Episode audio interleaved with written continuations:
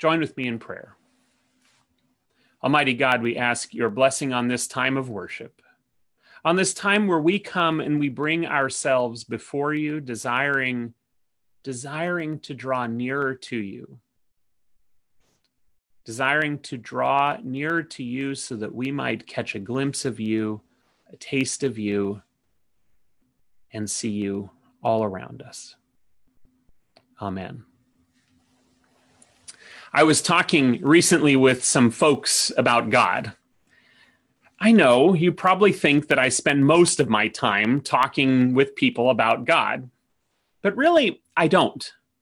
I spend a lot of time talking about things related to God, or more specifically, things related to church. And of course, I talk about people, but I love when I get to talk with people about God. And on this particular day, I was reminded in the conversation that it makes good sense that God is hard for us to understand. It makes good sense because belief can be complicated. When you think about it, part of what makes science so fascinating is that even though things are difficult to understand, through scientific analysis and learning, we can often get answers.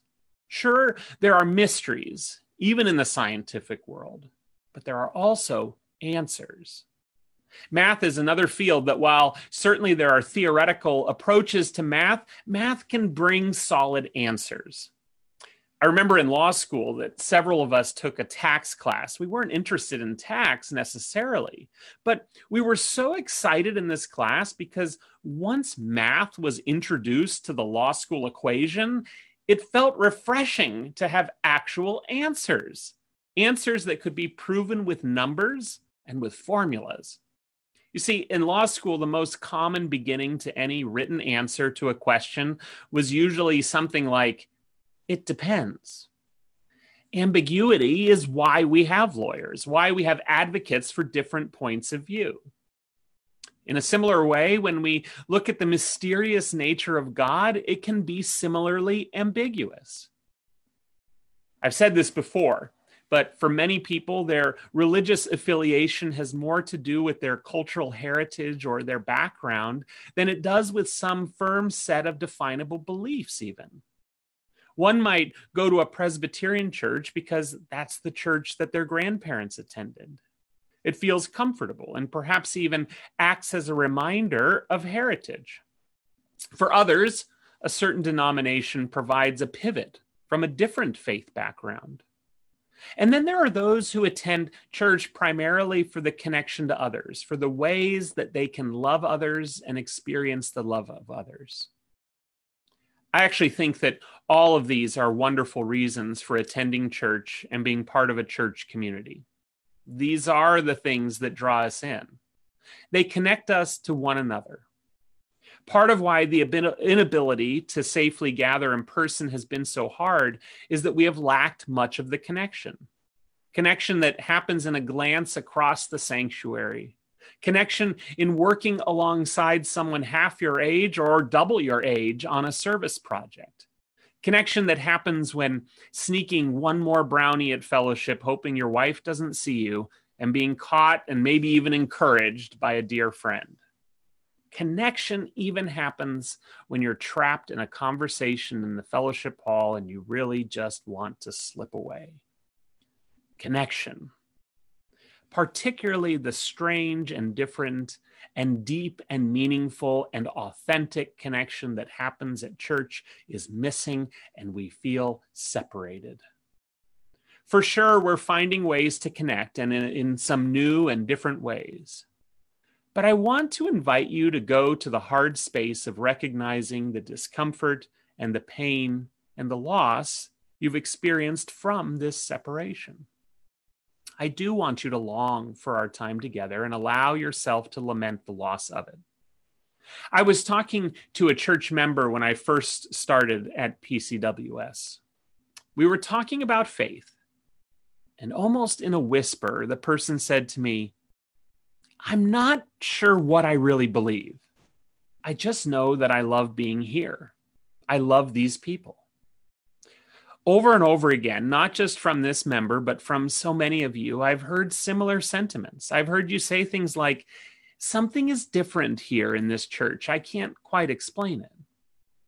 Or when one of you, when talking about God, looked at me and said, God, this is God, while they gestured around to the people gathered in the sanctuary. They said, This love that drew me into this place and kept me here, this is how I know God. And so when we're physically separated from one another, it can be easy for us to then feel as though we are separated from God. As I said at the start of this sermon, I was talking with some folks about God. And in this conversation, what I realized is that we need to give ourselves some grace, some patience, some forgiveness, some time, some room when it comes to understanding God. This is a lifelong quest. And yet, the two easiest options when it comes to our belief in God are the most common that I hear either unequivocal affirmation of belief or complete rejection. You've seen both of these, no doubt, and perhaps you fall into one of these categories. Of course, I believe in God. Absolutely. Or maybe some variation of the other one uh, sorry, I'm just not into this whole God stuff. You ever heard of science? And I say that these two are the easiest because neither acknowledge the ambiguity, the inability to prove, and they both ignore the risk of proclaiming belief, the risk of embracing the mystery of this God we can't fully understand, but this God in whom we are invited to take the chance to trust. So, why do I say that we need to give ourselves grace when it comes to understanding God? Because understanding God is about the most difficult thing to do. Understanding God, and friends, make no mistake about it, as created beings designed in the image of God, this is indeed what we were created to do. Understanding God means surrendering our desire and our need for absolute clarity. But the good news, the, the great news, is that we begin to understand God more and more and more deeply and truly when we experience this humanity of others, the, the love of others. We experience God more and more deeply and truly when we love other people, those we know, but those who uh, look different from us, who talk different from us, who act different from us. We experience God, we begin to understand God when we do the things that Jesus spoke about the acts of loving others and loving God. And so, yes, very much so, we understand God when we are with others, when we are vulnerable with others, when we love others. And I wonder if another way to see this is that we begin to get a taste of who God is when we love others and when we are vulnerable with other people. And we get a taste of the joy that God has when God sees you and looks upon you. We get a taste of God in our interactions with others. I don't know about you, but back when Costco still had samples, I loved going through and trying new things. But my father really loves those samples. In fact, like many couples, I think my parents' most exciting dates now in retirement have been their trips to Costco to cruise the samples. Invariably, dad would end up coming home with some new product, some strange food item that he'd never have purchased without that taste our relationship with God is so strangely similar. In our loving connection with others, we're given this taste of God, this introduction to God's love for us. But the introduction, it's also an invitation an invitation to learn more about this God who created the world and this God who loves each one of us. An invitation to a journey of not just feeling God's love embodied in the actions of this world, but to understand that God's love that goes beyond good feelings. Because, friends, when the good feelings fade, when the challenges come, when the pain overwhelms, when the loss and anguish and when fear envelop us, And when our brokenness becomes too much to handle and we just don't see how the pieces of our heart or our lives can be put back together, it is our God and our God's love for us that remains alongside us in all of our brokenness. It is God's love, God's love that was made perfect in Christ and made perfect in God's act of raising Christ from the dead and made perfect in Christ's love from which we can never be separated, even in our brokenness. We have trouble understanding this sort of love. We have trouble understanding this sort of inseparability and especially when we live in a world that is continually being turned upside down, it is even harder for us to look to the world, to look to our present reality, to try and understand God's love for us. In our text this morning, Paul knew this. Paul knew that our human separation from God would make us feel like God wasn't present.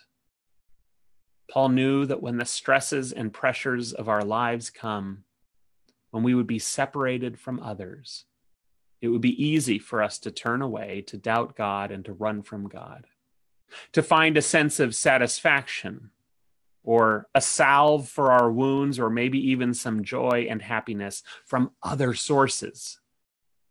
Paul knew that these pains and confusions and fears would make us think that we are separated from God or that God is no longer with us. Or maybe even they could make us think that God doesn't exist, or even worse, that God doesn't care for us.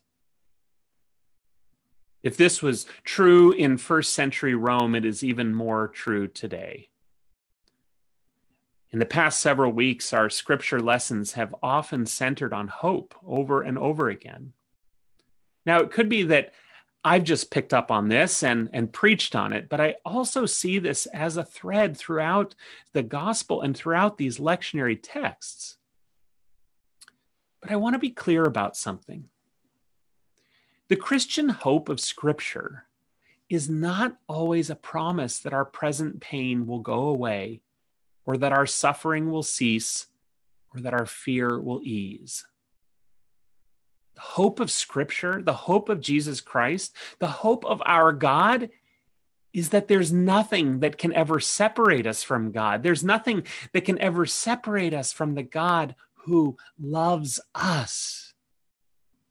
That God is with us in all of our experiences, in our recovery from illness, from surgery, that God is with us in procedures, that God is with us in our suffering, that God is with us in our loss, God is with us in, our pain, God is with us in our fears, God is with us in our success, and God is with us in our joy. God is with us when we think we've got nowhere to turn, and even when we think we've got it all.